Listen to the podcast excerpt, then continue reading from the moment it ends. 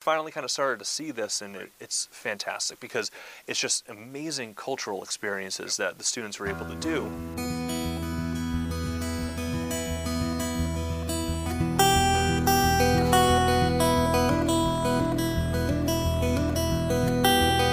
Gerlach here for Franklin Matters, Franklin Public Radio, anywhere on the internet, WFPR.FM, and in the local Franklin, Mass. FM radio dial 102.9. Here today in studio with another Chalkboard Chat with our school committee chair, Dave Callaghan. Dave, happy Monday. How are you doing? Hey, I'm doing well. We're coming off a February vacation. Everybody's back into the grind, and but I'm thankful to be here doing another episode with you. Oh, good. Oh, good. Because for some people who may have noticed, I've spent 3 weeks away almost, and hopefully people didn't notice too much, but I did miss one critical meeting, and that was the school committee. But now you can help fill me in as to what I missed, and that's what we're about to do. Absolutely, because we cleared our schedule so that way you didn't miss too much. No, of course, and I appreciate that. Anything and the town council as well. I mean, they did one, and now the other one's coming up this week, so I didn't miss any council meetings. We try to be thoughtful here. But we had a great school committee meeting. This is on the, it was the day of the big snowstorm. The biggest, but then kind of dissipated. Yeah, the snowstorms that we've been seeing in the past, I feel like, couple of years, where the kids get all excited the night before, and then it fizzles out. Yeah, that track line just kind of shifts, and apparently Rhode Island didn't even get as much as they were supposed to, being the coastal version, so, yeah, whatever. But we had a great school committee meeting. Mm-hmm. And we had an amazing presentation from Jen Knight with the SAFE Coalition. Yes, she always has some great data and insights, and it's unfortunate, but she's dealing with a lot of our real issues in a direct way. And if people aren't aware of what's going on, they need to listen to that. And then certainly she's made some town council presentations, and the story changes a little bit in terms of some of the numbers, but the impact is real. Absolutely, and the fact that, especially, I feel like in Franklin, there's so much of that, it doesn't happen here. Mm-hmm. These are stories that are in elsewhere, in other cities and towns, but it's happening here. Yeah. And a lot of the stuff that she kind of talks about is with students that, go to the Franklin school system. But she's an incredible resource, and so thankful. Mm-hmm. That we have the SAFE Coalition here in Franklin. And she spent primarily, her point was to bring awareness around the mitigation to avoid suspensions, which clearly from an educational perspective, that's key, right? Because the students are not going to learn if they're suspended, right? So she has brought in, obviously with the team, the coalition and grant funding, et cetera, that program, which now hopefully will gradually be making some effect. Exactly, yeah, it's a 3-day program where with the suspension, it's just, it's that crime and punishment, mm-hmm. kind of go, and then you hope that it's all restored and it's all done. Right. But she takes such a wonderful, the whole SAFE Coalition, educational perspective. Right. To this, and to really hope that when the students are leaving, students and the families as well. That's part of it. Clearly, yeah. The parents need to be involved, or the guardians, however the arrangement is, because there's not quite, in all cases, the quote standard family we're used to talking about. But that it is all encompassing. That everybody kind of walks out of there just stronger and more cohesive. Because when we talk about the families and the guardians, and mm-hmm.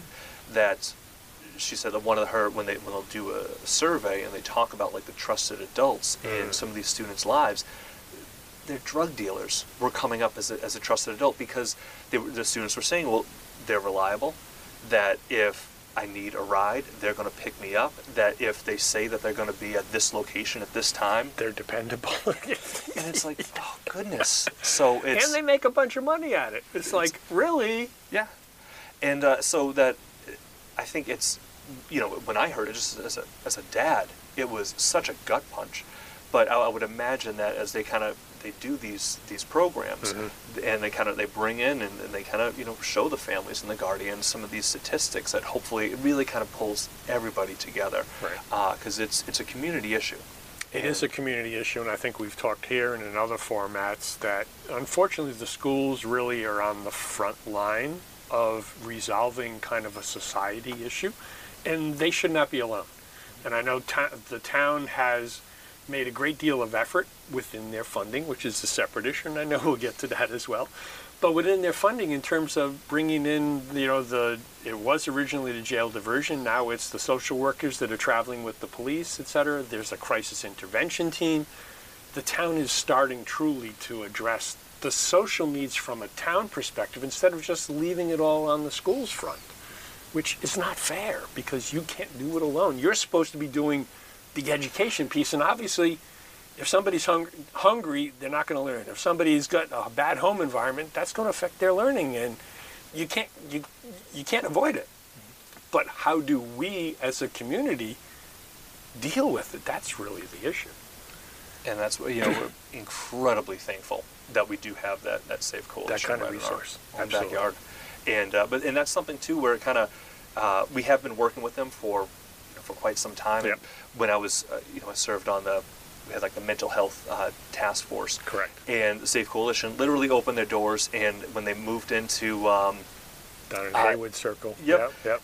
We were able to have all of our morning meetings over there, and so they've always just been terrific, amazing asset, mm-hmm. Both to the school committee and to the entire town. But it came from we've all been working with them. We have their good of the order, yes. And so the first meeting of a new month, I open up to the committee and anybody who has any ideas, suggestions about ways of improvement. Mm-hmm. And this was one that came from a committee member, O'Sullivan, and where she was like, I really want to be able to explore what are we doing with SAFE Coalition? Can we be doing more?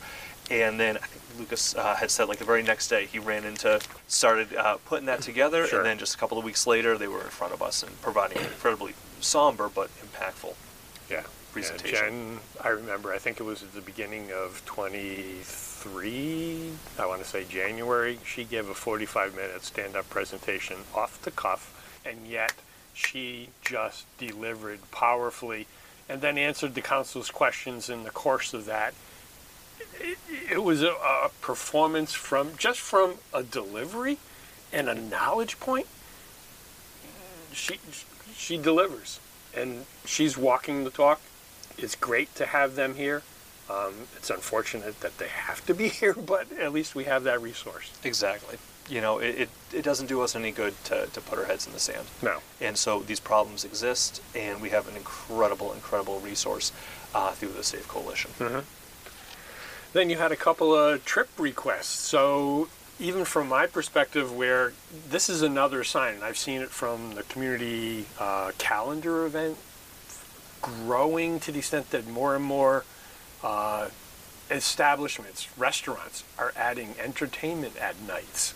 We're getting past the COVID days, and now schools are getting back into regular trips to go to some rather enchanting and educational places. Oh yeah, the ones that we had, it was one was for Italy, another one was for Costa Rica, and there's been other ones that have come before us too. But yeah, you're right that there was a lull where obviously that wasn't happening, and nobody was traveling. Yeah, and these ones, there's such a long build-up, yes. too. Yeah. So many of these projects and field trips aren't for a year, 2 years down the road, but they they need the school committee approval first.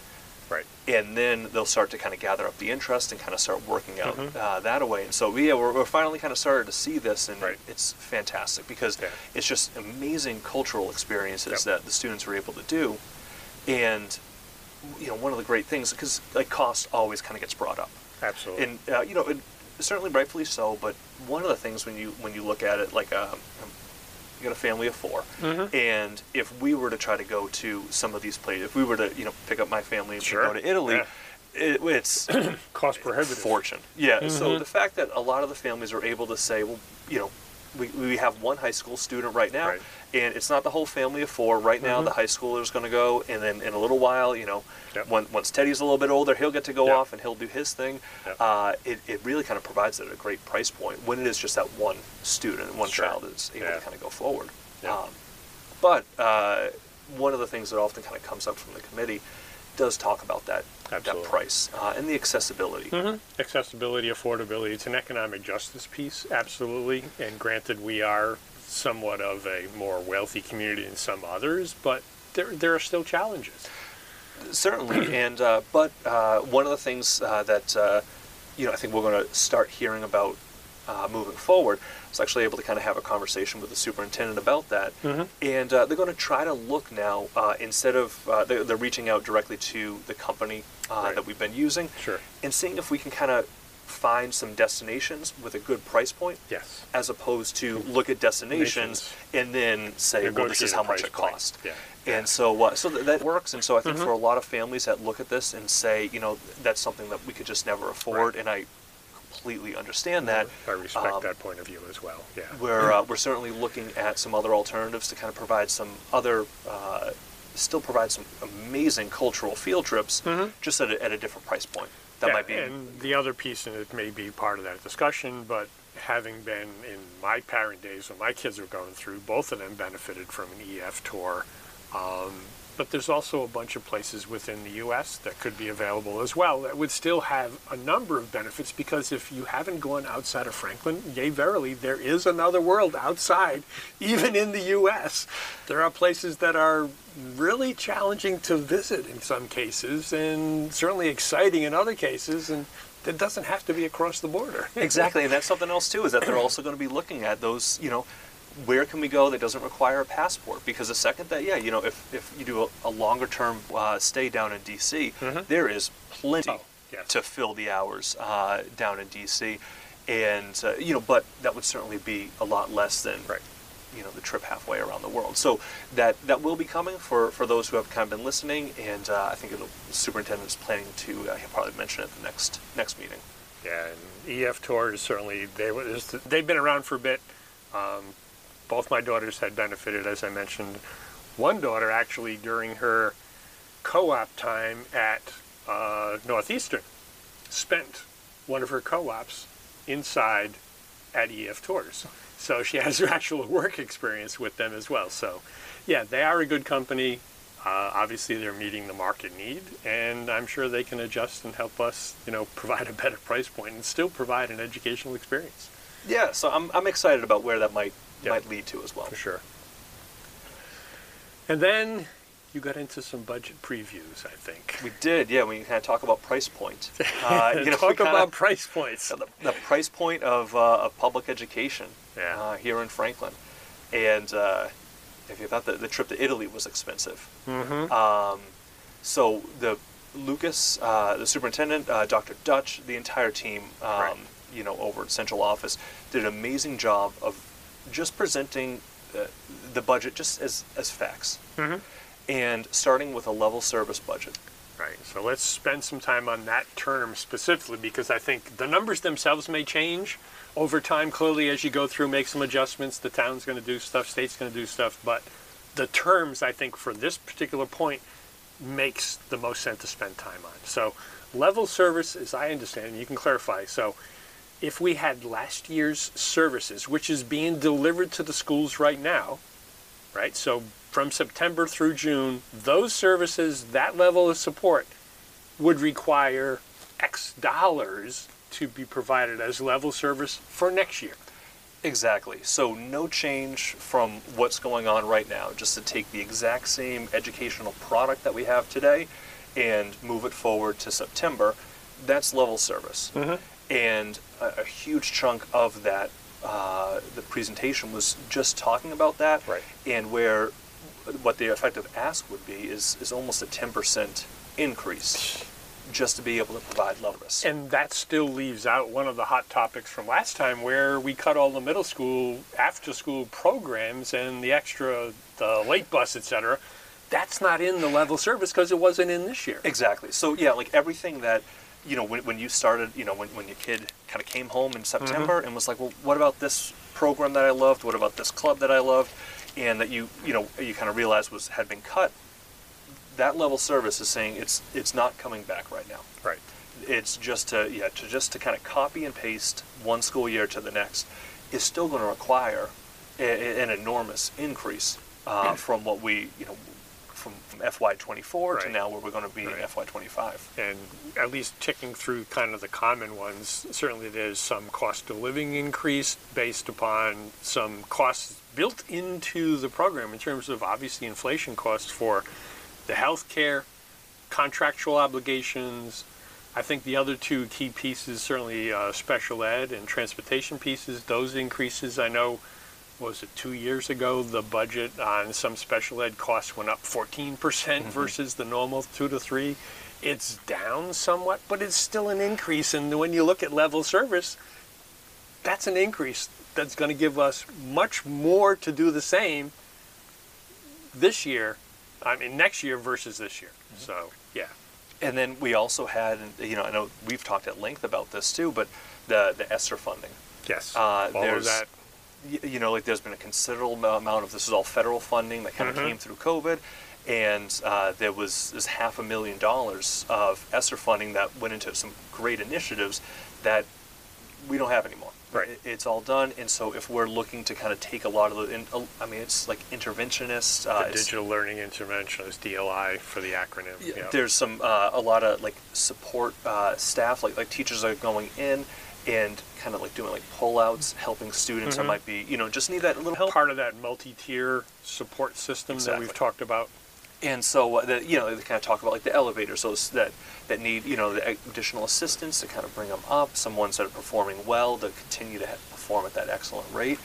$500,000 that will have to kind of be absorbed into the operating budget. Again, just for that exact same level of service that we're looking at. Correct. And then a number of, we really had to rely on the revolving accounts last year. Yes. And as Miriam Goodman had consistently kind of pointed out that's it. When break open that piggy bank, you've dipped into it as far as you can go. It's gone. And so there was a lot of one-time injections of cash that we have had that we will not have access to in FY25. Yeah. And so that's where all of a sudden you really see that 10% increase of just exactly what we have here. Yep. And there's so many wish lists that everybody might be talking about, wanting to kind of re-include the world languages at the elementary school level, or even just a lot of the middle school clubs that were cut. Bringing them back, right?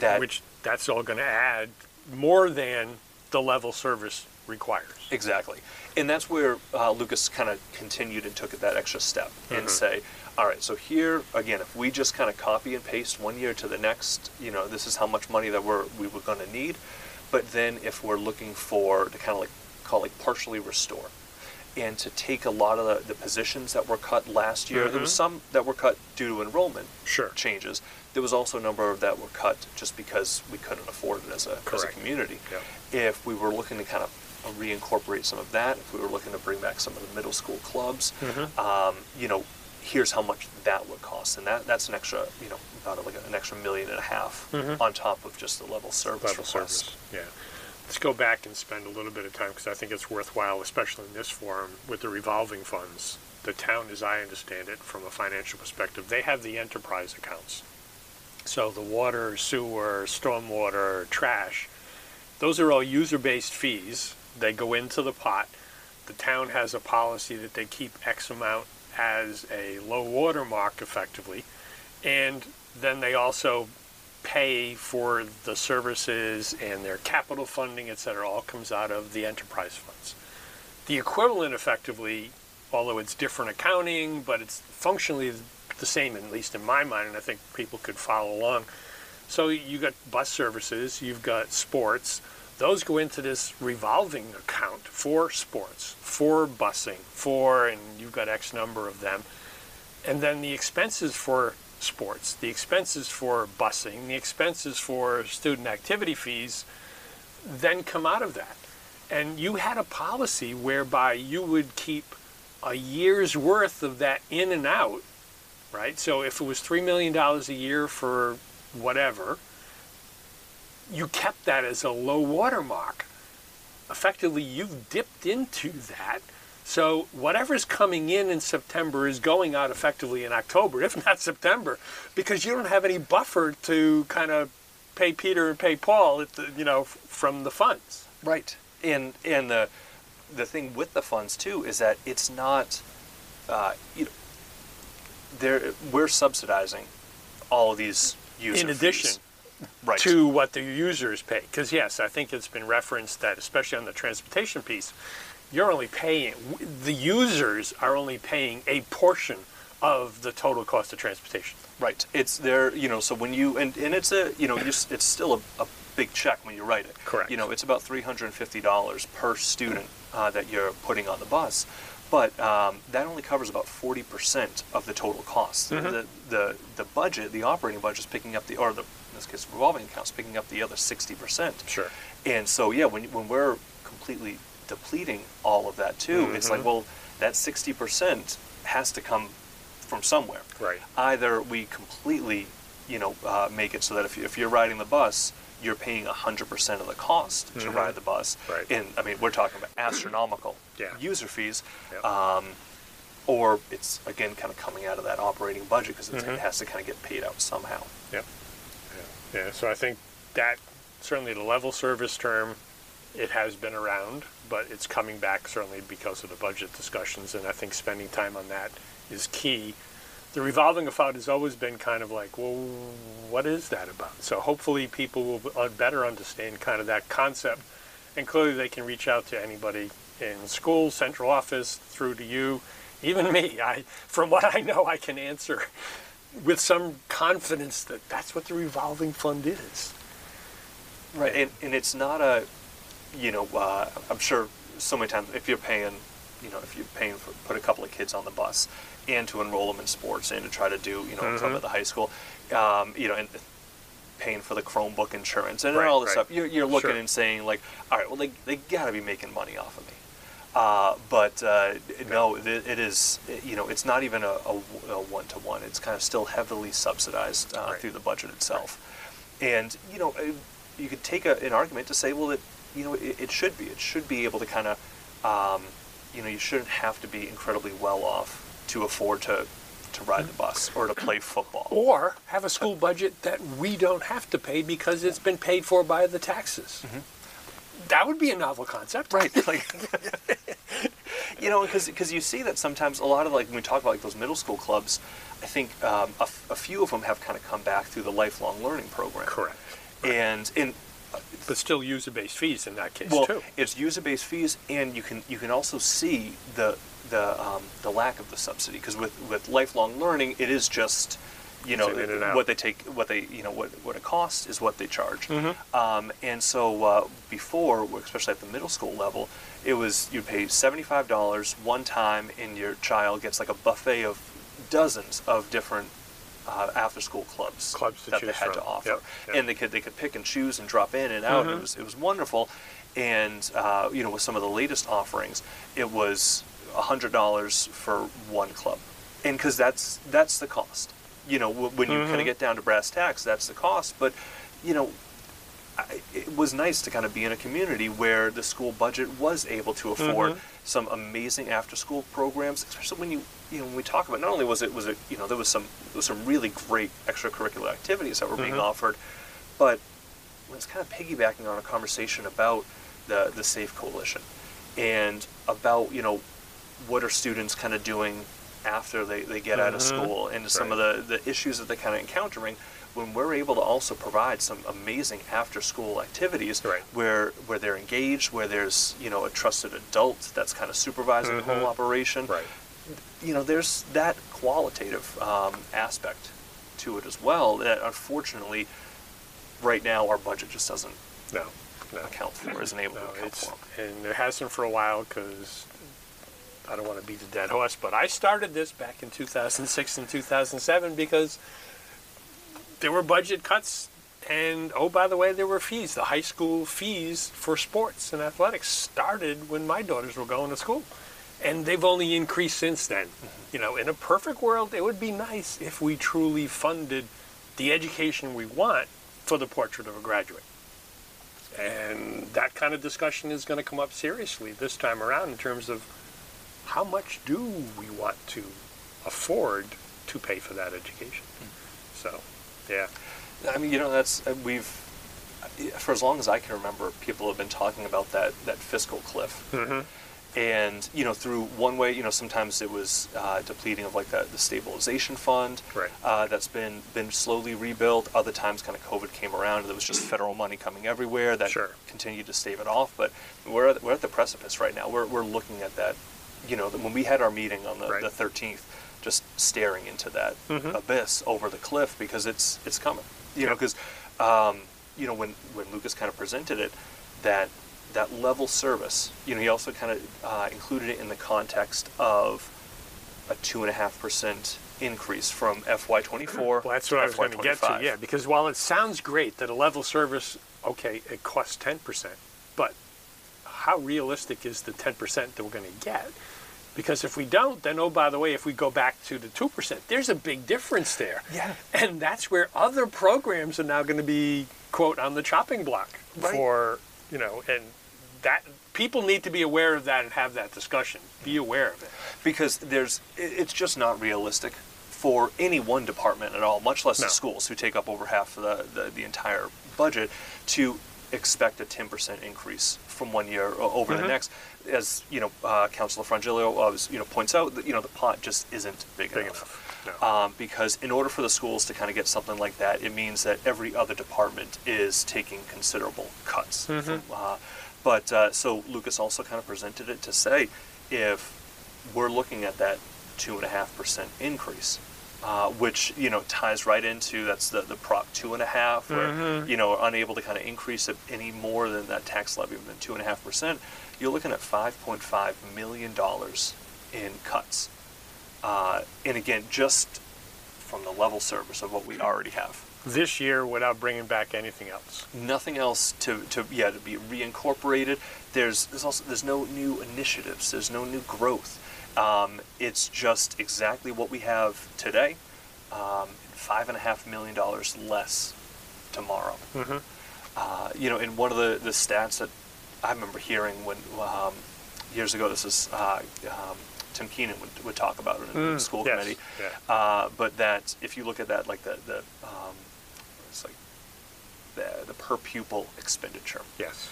That you know, at the time, Franklin was in the bottom 25%. So 75% of other school districts were investing more per pupil than Franklin. Since then, we've dropped to 80%. Yes. And you know, if you're cutting $5.5 million from this already, you know, very slim. Budget. You know, we're falling even further and further behind, mm-hmm. and I think that's one of the things that, you know, we always talked about. Like, sometimes we're a victim of our own success. Like, we right. hear all the amazing, yes.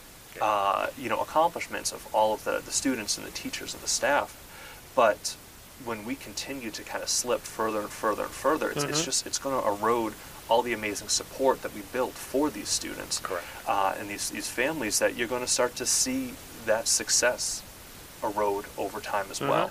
And I think it's going to be incredibly difficult to regain a lot of the success that we've been experiencing once it's gone.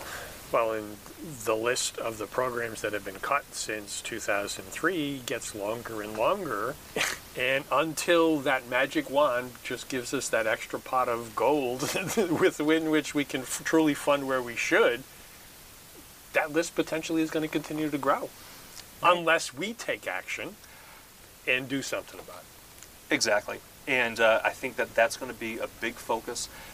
March 6th, we have the Joint Budget Subcommittee is kind of reconvening mm-hmm. At 7 o'clock. I would highly recommend everybody to tune in, you know, be there in person if possible, sure. Watch online or on TV, because I think that's a big part of the conversation.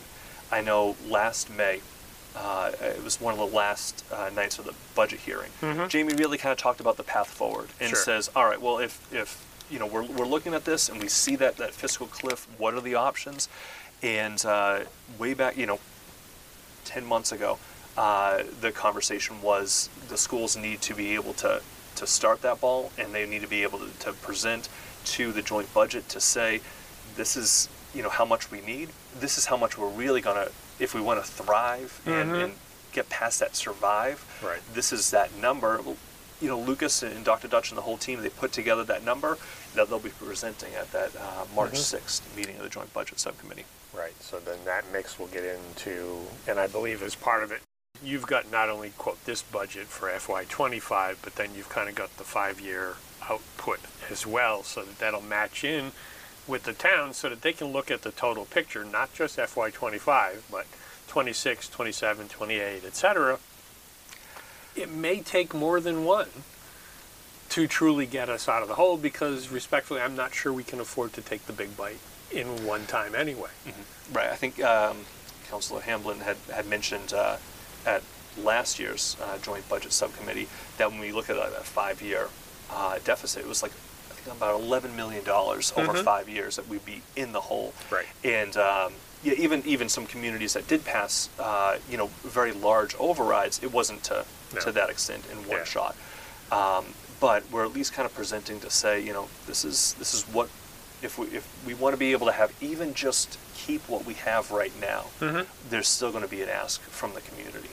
And but Lucas, you know, put together those numbers and they'll be presenting them, you know, at the joint budget. And so hopefully it'll just kind of continue that traction where we can say, you know, we're at that cliff. Right. Are we just going to continue to kind of speed off of it, or are we going to try to build a bridge forward? Yeah, yeah. Thank you for taking time to help explain. And for the listeners, yeah, we haven't really spoken too much in terms of the dollars because the dollars will change.